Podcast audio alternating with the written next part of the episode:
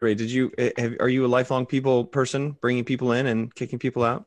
I actually haven't. I just started uh, in the people function a year and three months ago. Before that, I was actually in management consulting for quite some time. So Okay. Management consulting is just a, a puppeteer higher up on the chain that's that's helping the people who are managing the people, right? yeah, I wasn't even that involved in that, but I always was fascinated by people topics. And so um, it happened uh, that when I moved back to Berlin, that I was very much intrigued by the topic as well as the company I'm now with. Yeah. And Teresa, are you a, a lifer when it comes to managing people? Um, yes, I am. It's uh, about 18 years plus, give or take. Uh, I've been doing human resources, uh, people oriented stuff, uh, change, project management, transformations. so, um, been around the block a little. Excellent. Beginning to show. hey, I don't see anything. It looks bright and clear here. No rain, no, no, uh, no, nothing going on like that. So we are officially live. And for those of you joining us here on the Scale Up Heroes podcast, I'm just having some chit chat with Desiree and Teresa, and they are coming from Berlin and London, respectively. Uh, Desiree uh, Castell is the people and culture person at Zeitgold and that's out of Berlin. And then Teresa uh, St. Catherine, she's an interim head of people at Signal Media. And we've got these people people on because we're going to be talking about scaling up talent. And you're listening to this podcast, which is supported by uh, scaleupacademy.io, where essentially uh, we help address the real burning issues that happen with scale ups.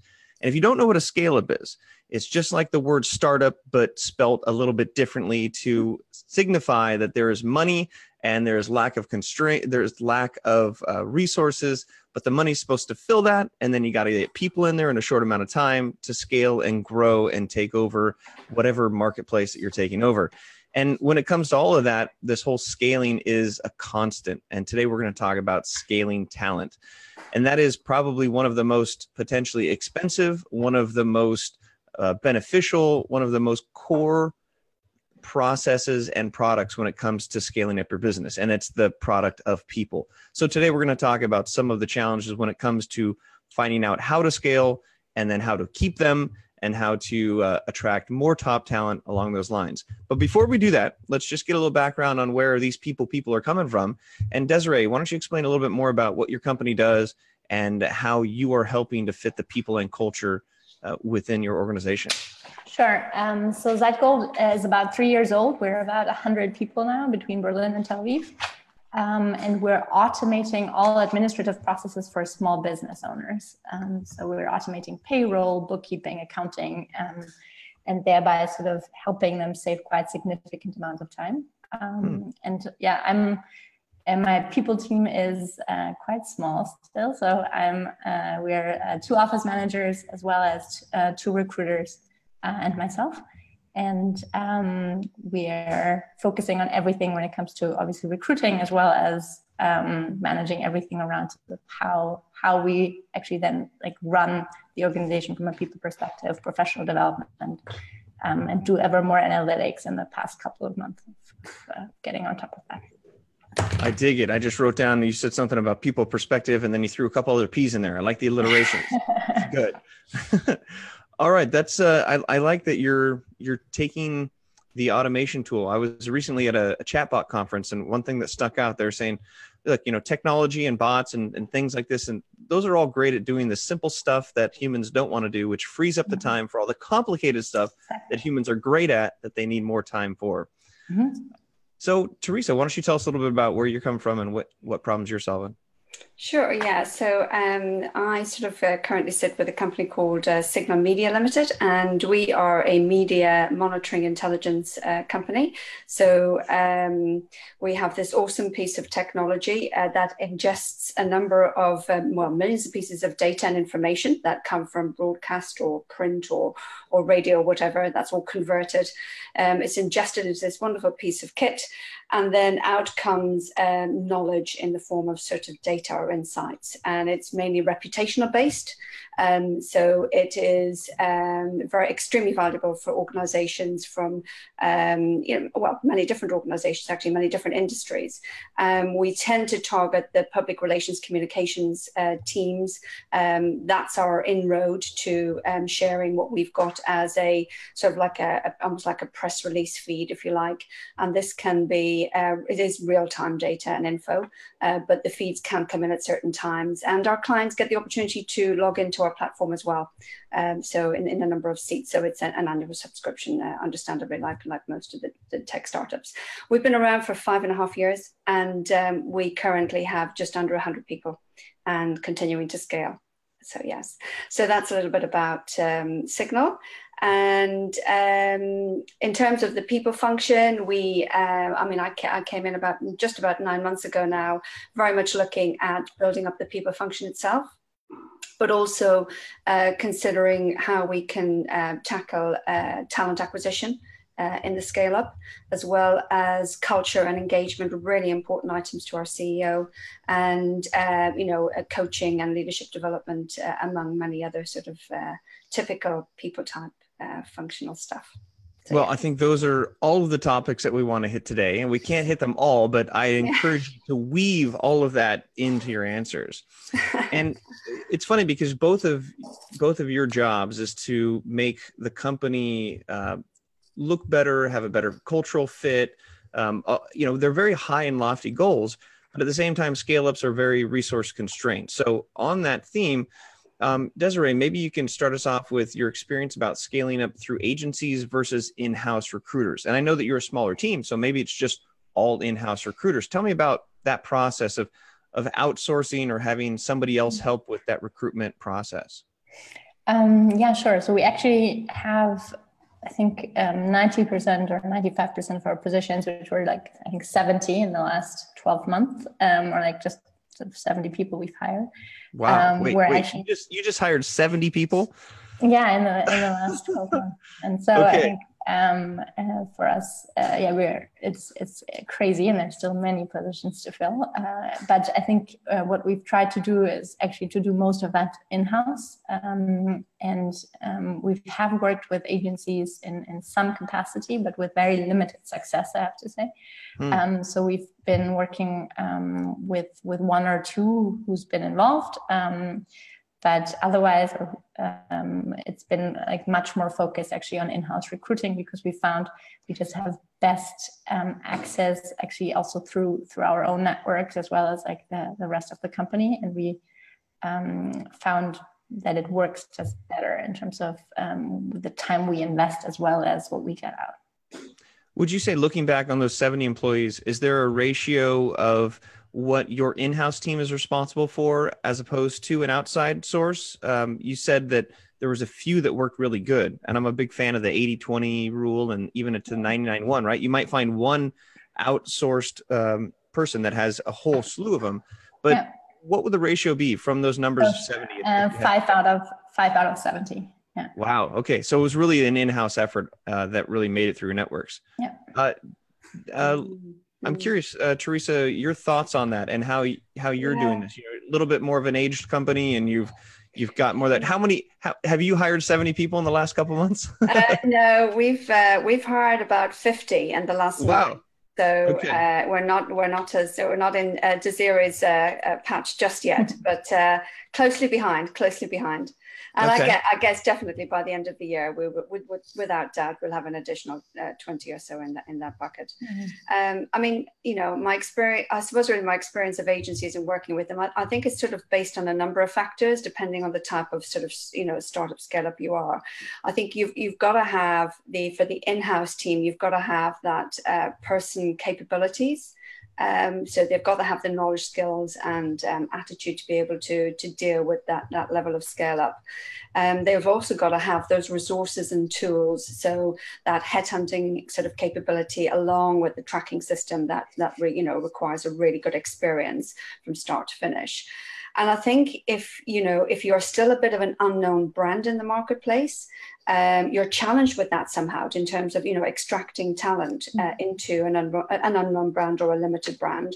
And therefore you know there's a story to tell around who you are. And sometimes you might need that agency who's got the network got the market uh, knowledge uh, who's got the contacts uh, who actually can tell that story on your behalf. So as a consequence i think you know um, there is a some type of balance needed um, now, you know, we, we have been using agencies to support us, and that's simply perhaps maybe around sort of capable, a question around capabilities as well, I think it's fair to say.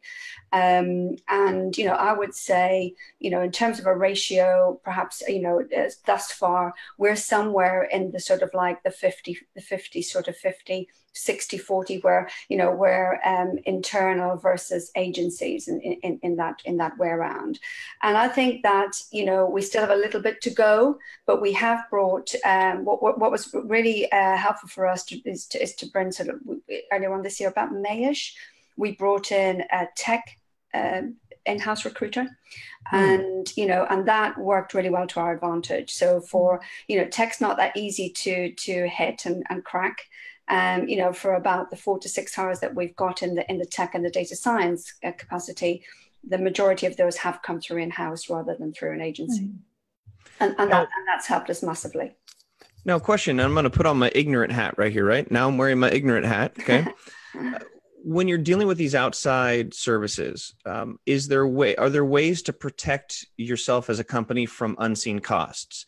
And by that, I mean, if you're looking to hire an outside agency, could you come in and say, we're only looking for somebody that's going to be performance based, or we're only looking for structuring it a certain way to protect yourself? Because, um, you know, in, in Desiree's situation, they only had five of the 70, but what if they had mm-hmm. invested a lot of time and effort from a contractual agreement? So, are there any things to look out for when it comes to dealing with um, recruiters that you've learned from experience? You're like, whoa, uh, I, I really want to tell the new people who are coming into this to protect yourselves by having a certain type of agreement or mm. or whatnot. Um, Desiree, did you did you feel that you had any protection against too high of costs because their their end result really didn't get you that much? Um, yeah, what we try to do um, in in any case, whenever we work with a recruiter, um, be very straight and strict about the terms up front. Um, so very clearly, like who are we working with and who aren't who aren't we and also very much focused um, because I think there are many, um, you could work with like a lot of different ones. Um, my experience was like focusing on one or two per position is like, is, is, is more than enough. Um, and thereby you can also, um, you're just in way better contact. You get much more kind of time share, um, mind share of the respective agency, as well as the, the terms are much more of what you, what you would hope for or what you're expecting. Um, in our case, we've actually always worked performance based. I've never worked with a retainer, so interesting mm. whether Teresa you've, mm. you have mm. experience with that. Yeah, what do you think, Teresa? Since you've got kind of a, an even mix. Yeah, we uh, we absolutely didn't do a retainer based relationship with any of the the agencies. We were we were pretty upfront about that, and some of them are actually quite specialist and they only work in that way. But we said, look, if you want to work with Signal, um, these these are the terms that we have to operate within. Um, we actually had exclusivity for a, a period, a short period of time as well. So that meant that if they didn't deliver in a two or three week period, then that gave us the right to go and use other agencies and, and, and to go and do something else. And that was really important factor. And uh, as mentioned by perhaps Desiree and yourself, um, Ryan, it was actually for specific roles. So it wasn't a whole bunch of things. It was, you know, we were trying to keep it quite tight, quite specific, where where we were struggling to get that level of attraction. Excellent. Yeah. So let's switch gears a little bit into once you've got these employees in, or even, I guess, taking a step back before the recruitment process happens. Um, what are your thoughts and your your practices when it comes to using career paths in the company to retain the talent as you're scaling up? Because those 70 positions are probably all going to be standing in the same line for the one corporate ladder that they think they have to do to prove themselves. Uh, how do you how do you deal with that internally? Um, maybe Desiree, you can let us know since you've you've got the five years plus with your company. How are you you scaling the career path as a carrot? Teresa, uh, I think it's more for you the question. I'll pick I'll pick that up Desiree. Yeah. Um. So so yes, I mean it is really difficult because you're coming in. What you want to ensure is that you've got a reasonably flat structure. Is that fair to say? So that you know people have got the autonomy that they they want in coming into a, a scale up. Um, having said that, however, there is still a, a, a need to th- always be futuristic in the thinking around how you uh, retain that talent piece. And I think that there are certain areas that you can actually offer this compared to others. So if I look at um, on the sales side, for example, um, starting to think about our business development representatives, so our lead generation team. Uh, so where can they be in sort of a 12 to 18 months time? Well, they can be um, like an inside sales manager um, uh, or you know, so like looking after that SME market, and then they can grow to be the bigger solutions or business development uh, management uh, represent uh, managers as such. So they can start to deal with the big corporates. So so there is a bit of a trajectory there for for that level coming in, and I think actually all startups and scale ups can can offer that because it's inevitable that you will grow in sales numbers uh, and to actually retain the the knowledge in the organization, we must be doing something with them rather than just letting them go because we haven't got anything else for them to go to.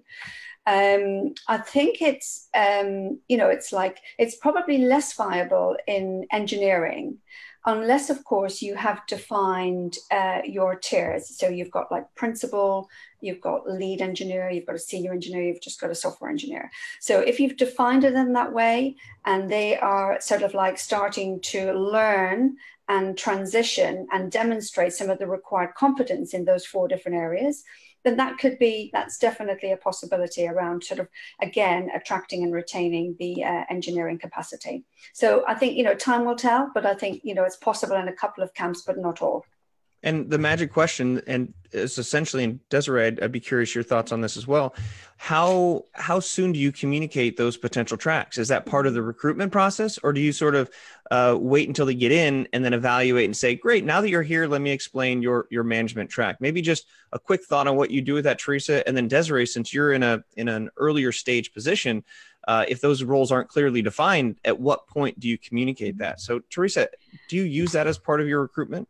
Yes, we, we do talk about the opportunity given our size now and how old we are. I think, you know, we do, we definitely do, do talk about the career options. Um, and I think that for, you know, if, if your brand name is well known, you sort of don't have much selling to do. Is that fair to say? But mm-hmm. where your brand name is unknown, you have a lot more because people are taking risks they're leaving bigger organizations potentially to come to you so, so you have to be talking about the opportunities that exist uh, mm. how bigger we're going to get. And uh, yeah, we, we do talk about those at an early, a very early stage in the process. And Desiree, as a growing brand, how do you deal with that? Yeah, I think actually we've started obviously um, just with a way smaller team and just everybody who's been there uh, in the past, um, sort of who's joined like quite early now, just is just by by definition in different positions. There's a lot of change, um, and so through that there's a very good example of what's possible and sort of what different options are. And they could go sort of from just very different positions to like moving more into a people management function. And what we did in the past few months is actually define very clearly like what the different paths are. Um, but in a kind of let's let's say like a little higher level of just like which competencies are needed to move up um, throughout the organization um, and on top of that, I think um, building on what Teresa said around engineering, I think we've been also very careful to design sort of individual contributor roles, which doesn't necessarily need um, actually people management, which is in engineering not necessarily like the, it's just a different preference for, for some of our engineers. So just being very careful of like what's, what actually does like um, moving up or, or, or um, changing sort of your level in the organization look like and we start to talk about that much more um, progressively over the past few uh, months, actually. I think that's great insight from both of you because it's great to have both of the perspectives from a little bit earlier stage and a little bit later stage, but you're both still early stage. Yeah. Now, Desiree, I heard you say the word change two or three times in your answer, mm-hmm. and I want to I want to piggyback off that because as you have an employee come in and they're changing through the ranks as your startup grows, you get new funding, you bring in new employees, there's change inherent within there. Um, I guess dealing with change as you're scaling up, but specifically when it comes to your people um, and and scaling that. Teresa, how do you manage that? Because yeah. part of the allure is that there's going to be change, but some people see that again as like, wait a minute, uh, it keeps changing. So how do you position that as an advantage for your new talent and existing talent? Mm. I mean, it's essential that you continue to message um, frequently. So, you know, eh, talk about the progress and the scale up as it's happening, um, even in advance of that. I think it's fair to say because people need that messaging. Um, you know, they need to understand how the organizational design will shift how it will impact them and the way they work. And that's really important. Um, I also think that we have to, and we have been doing, is like raising awareness with line managers, uh, hiring managers, if you like, um, on how they spot people going through um, change where they're uncomfortable with or they're being challenged. So starting to pick out some sort of like particular behaviors that they can start to nip in the bud and help fairly quickly and they, I mean, they can do that in a, a, number of ways. But as they're going through that transition, it's really important that they accept that you know these people are having to let go of something that perhaps was quite precious to them at one point, and and because it's getting bigger, it might become a little bit more frightening for them. So we have to really respect the past and what we've got done, uh, what, what you know what we've done to this stage, and sort of and you know help them see the value in the move, the moving on. Um, in that instability stage, I would suggest that we it's all about business as usual and giving them direction, you know, when that's sort of like, well, I'm not sure what's next, but something's coming, if that makes sense. And then the new beginning piece is very much around, you know, making sure that they don't fear any failure about what's happening next, what's coming next. So it's it's that continuous coaching and helping and keeping informed and engaged on that. Wow, that's a great. I mean, you went full spectrum. You went from being frightening you know the idea of change being frightening all the way to the fact that through messaging the change you're helping them realize that they don't have to be afraid of that exactly. failure. Exactly. Um, desiree your, your thoughts on this topic?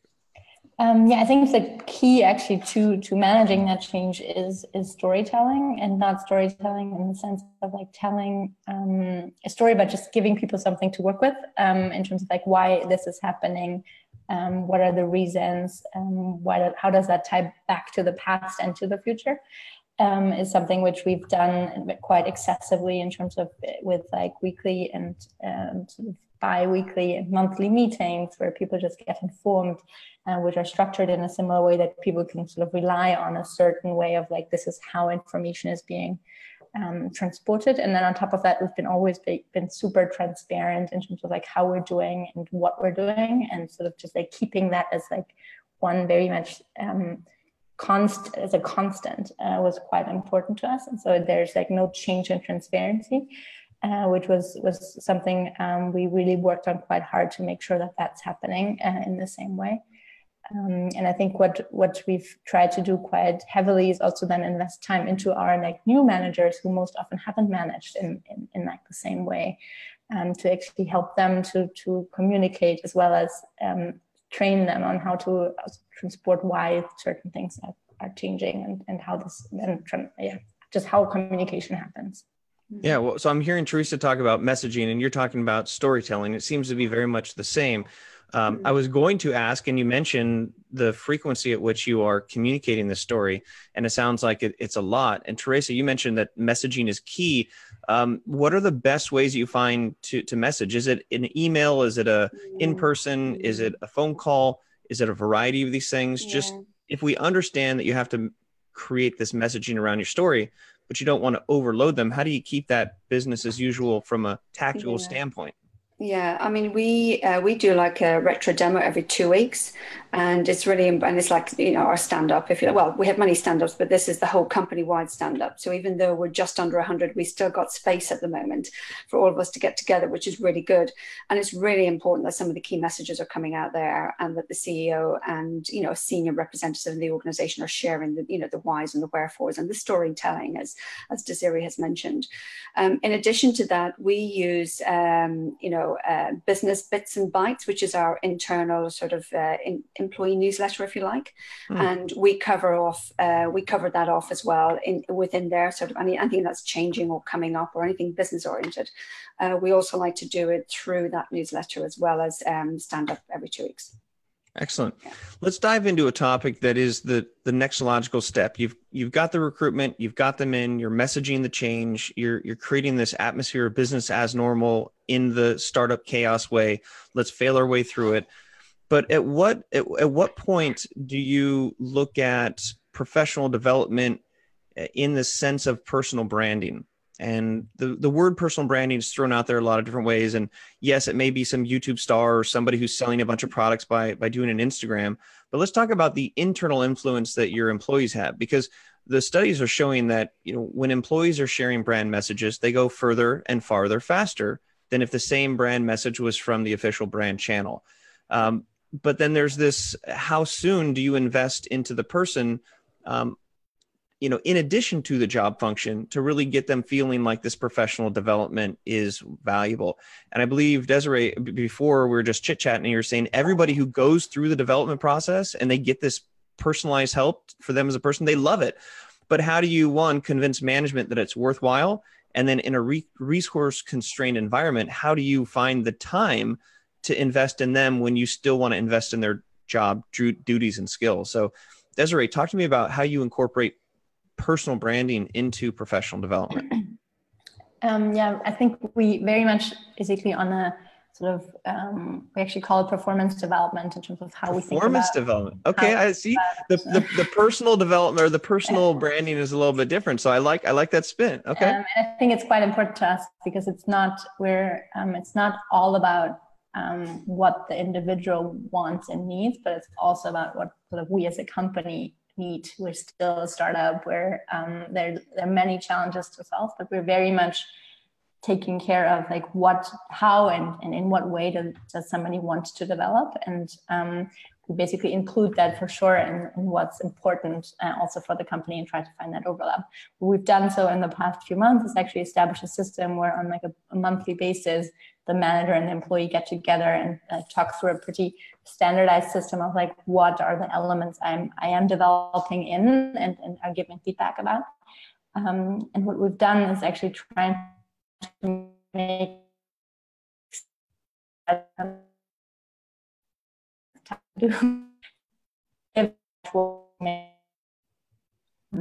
give something to the respective manager which makes it easier um, and actually prepares sort of the feedback and the development conversation in a way that it's that it's tangible but sort of just easy to do and at the same time that the employee gets sort of a personalized approach about like where they want to develop. Um, and then we basically follow up on that on a, on a yeah, monthly basis. And what we found is actually there is a very good uh, connection between what where people want to develop once it's clear where they also have to develop um, and then also add certain elements of we are a startup there's so much to do and so much you could be doing if you wanted to. Um, and so uh, combining that like really um, goes a very long way as of now. People feel feel quite empowered through that way. And it almost seems like that that process has a bit of discovery to it where you're you're working with the employee and then it seems like that might be able to have you identify some of their core strengths that you might be able to patch into another spot of the company. I like that. Now, Teresa, do you use the word personal branding or do you also have a creative mm-hmm. term for it internally? Um, not quite um, as creative uh, as we might like yet. I say that yet because like uh, it, it is something that we are working on, but um, we, we haven't got a, a sort of like a, a, hugely sort of onerous performance management program that Desiree had sort of uh, referred to there. Um, however, what, what is becoming obvious now is that, you know, by, by, by the end of this year, we will have to have something that's a little bit more sort of manageable given the numbers that we have. Um, however, we, we we do like personal branding in a, a, number of different ways, albeit that we might not use the term personal branding. Um, in the retro demos that I spoke about earlier every two weeks, we without doubt have like a, a product enhancement uh, or product build and it's really imperative for our product managers and our engineers or data scientists to have the ability to step up, stand in front of 100 people and tell them the story around the change and bring it to life a little bit more and translate that tech language into something that's a little bit more communicable for broader audiences. Um, and to help them with that, we, we are, um, and we've li- literally just initiated, initiated a program of um, development around impact and confidence with audiences. And actually, that kicks off in October. So we're not there yet, but we've got something in, in, in, in the plans for that. And I think that will really help around personal branding and having the confidence to be able to step up and do that. Um, in other things that we do, our engineers do get involved with meetups and being able to stand up at the meetup in front of a bunch of, you know, sort of like people of their own ilk, if you like, albeit not from Signal, but in the market generally, and, and start to, uh, you know, talk specifically around a, sort of like a, a project or some research, uh, especially our data scientists as well. They too get involved in that. And that's a lot more about their personal brand than it is about maybe Signal. It might be a little bit about Signal and how we're using that, mm. uh, but actually we are we are posting that as a presentation by that engineer engineer, by that data scientist, by that product manager into the marketplace.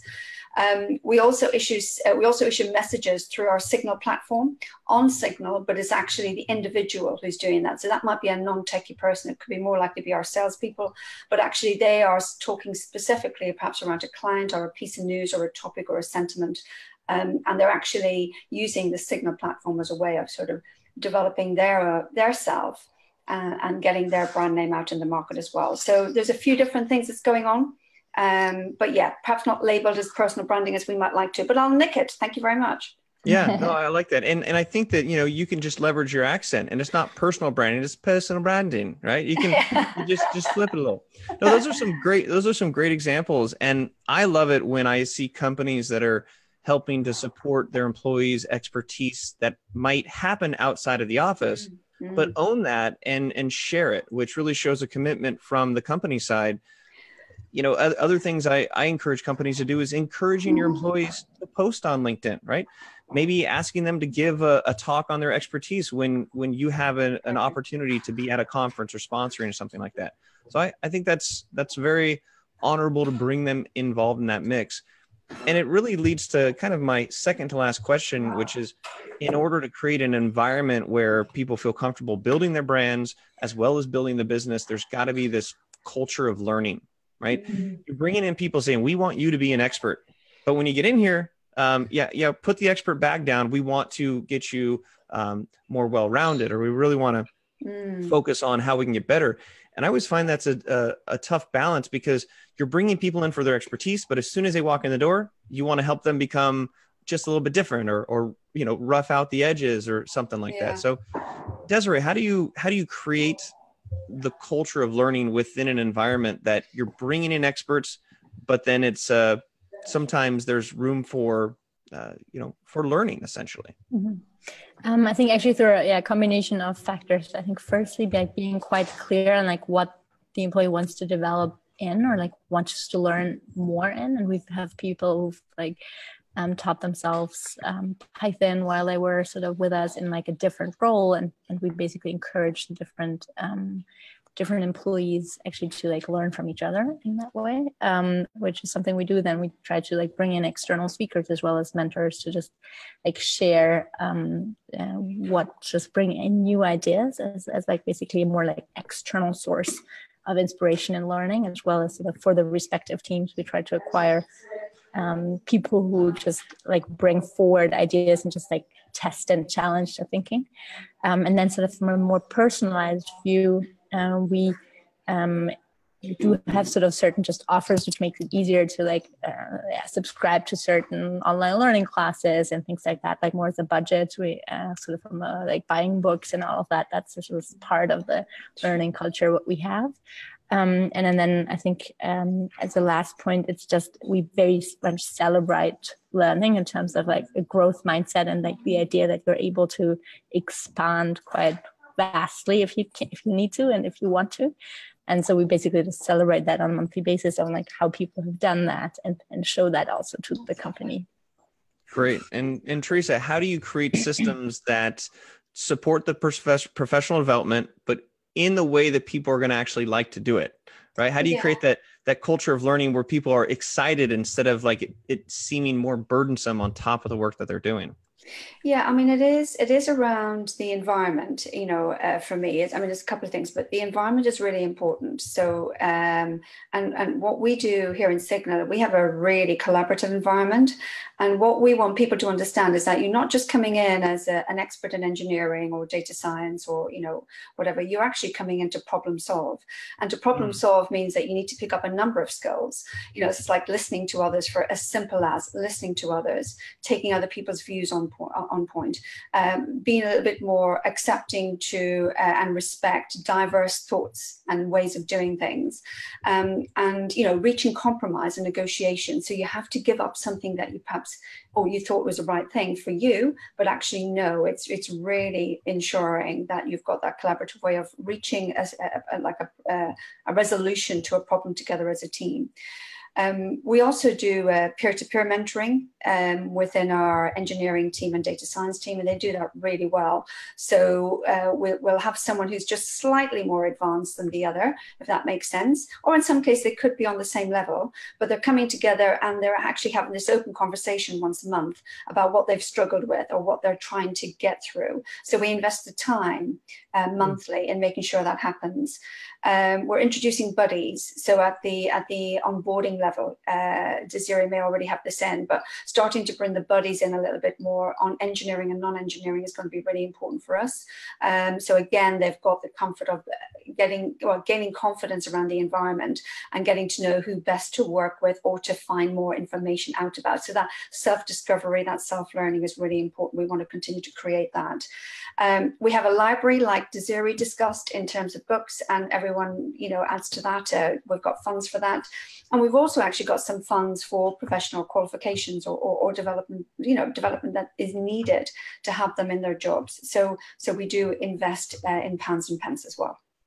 So I feel like, and I want to be transparent here. I feel like I want to transcribe this podcast, and then we're just going to turn it into a book. Okay. Wow. Like this is it. Like it, this is really professional personal development 101 i mean all these things from peer mentoring to giving them you know um, social media love on the stuff they're doing to creating their own platforms to having libraries to having budgets for certifications like all this stuff. And it's, it's great to just hear it and say it out loud. So my final question is is one that's fun because you have a chance to talk to your younger self as you're on the first day of the job and you want to give yourself advice to maybe save the biggest issue that you've dealt with so far or give you a head start that you wish you had when you started. Desiree, what would that piece of advice be? And then um, I'll just secretly record this clip and then s- just send it to everybody else that I know, and they'll be better off. uh, I think in my case, actually investing um, quite early into um, systems which can help you. So um, I think uh, for me, I'm, I'm working uh, with like an ATS as well as an HRIS and just being sort of much more um, like um, instead of doing everything yourself, which I, I did when I was first joined, just like investing like earlier in that because it just saves you time and you're able to automate a lot of like administration, which is not what you should spend your time with um, in the people and culture. Like it's just not what like brings most value. And so just investing in that, um, I think I would, uh, yeah, automation in terms of administration is it's not as inspirational, but it's quite important, I think. No, but it frees up the time for you to do the inspirational work. Exactly. So that's exactly. not missed there. All right. And then Teresa, what, what do you think? I love that you laugh. So I'm assuming you're going to have that advice. well, yeah, definitely. I mean, there's three things for me. Uh, I mean, the first and foremost is like, you know, uh, the talent acquisition is a really critical part of uh, uh, startup scale up. And actually, it is imperative that you have the right capabilities doing that.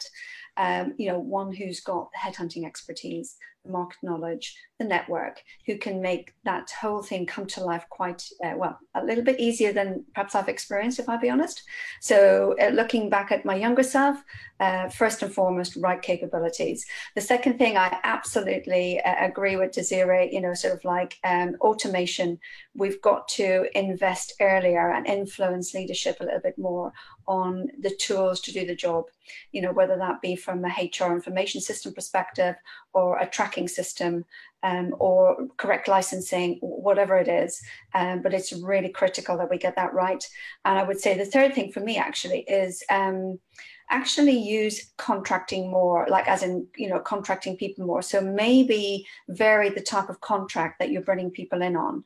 Um, because when you're going from startup to scale up, you need different capabilities at different times. And, you know, sometimes we're not always able to transition um, some capabilities to the next level or to what we need them to do now. And I'm just wondering if there's more scope for contracting at the front end until we get to a little bit more of a stable place and then start to bring that permanent talent in that's a bit more experienced. So Brilliant.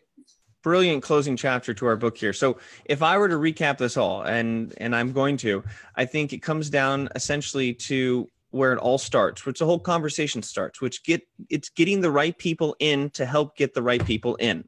And you're perfect examples of that. You, you've got to have people like you that are managing the process, whether it's internally or whether it's uh, having the ability to manage outside resources to do that for you. Then it comes to systems. And we talked about, yes, not only these automation systems, but it sounds like systems for tracks uh, of employees when they come in, systems for professional and personal development, tracks and systems so that people can see that there is method within the madness. Granted, it's it's madness, and that's kind of what's fun and appealing about it. And then finally is this idea of storytelling and messaging because what it sounds like you're doing is that by investing into your employees, their certifications, their professional development, their personal interests, their strengths that they have, you're actually helping them become part of the story. And that's what I think that's what I'm hearing. You have these weekly meetings, you have these, you know, full company stand-ups, but it's not just the CEO that's sitting there saying what's going on. You're dealing with engineers, giving them a stage to speak on a public platform. You're giving people who wouldn't necessarily be able to showcase um, their involvement in the project, but you're giving them that step up. And for me, that ability to bring your employees into the storytelling by making them part of the story is one of the most important things that'll keep them around and it'll help to build uh, your growth because I always find that the best employees probably come from the best employees, right? And it's that goes back up to number one. If you get the right talent to bring in the right talent, the talent that you have will help to bring in more talent. It's the it's the four talent rule that I just made up. well, so if, if somebody wanted to find uh, more about you guys, your company, what's the best way to reach out to you? Can people come and, and knock on your LinkedIn door and say hi? Sure. Or what, what would be sure. that one point of contact? Because I think people are going to want more. So, um, yeah, Desiree, LinkedIn. how do we get in touch with you? Uh, so, LinkedIn for Teresa, Desiree? Yeah, same here. LinkedIn is easiest. Okay. Well, I'm going to go connect with you guys right after this and hopefully have a conversation. Maybe I can come speak at your guys' uh, place and get everybody riled up. But this has been a great example of how we have these these scale up heroes, people who are in the midst, flying around with their capes, uh, taking a moment, a break to tell us what to do behind the scenes. If you want to see more of this, check out scaleupacademy.io. My name is Ryan Foland, and we're here with Desiree and Teresa and we're all going to co-author this book. It'll be great. we'll let you we'll let you know when it comes out. But for now, you got this Facebook Live. All right. Well, everybody have a great day. Um, hopefully, it stops raining uh, in Berlin, and hopefully, it starts raining in London. I hope not. All right, everybody. Bye, well, thank you, Ryan. Thanks we'll to see you there. Thank you. All right. Bye. bye.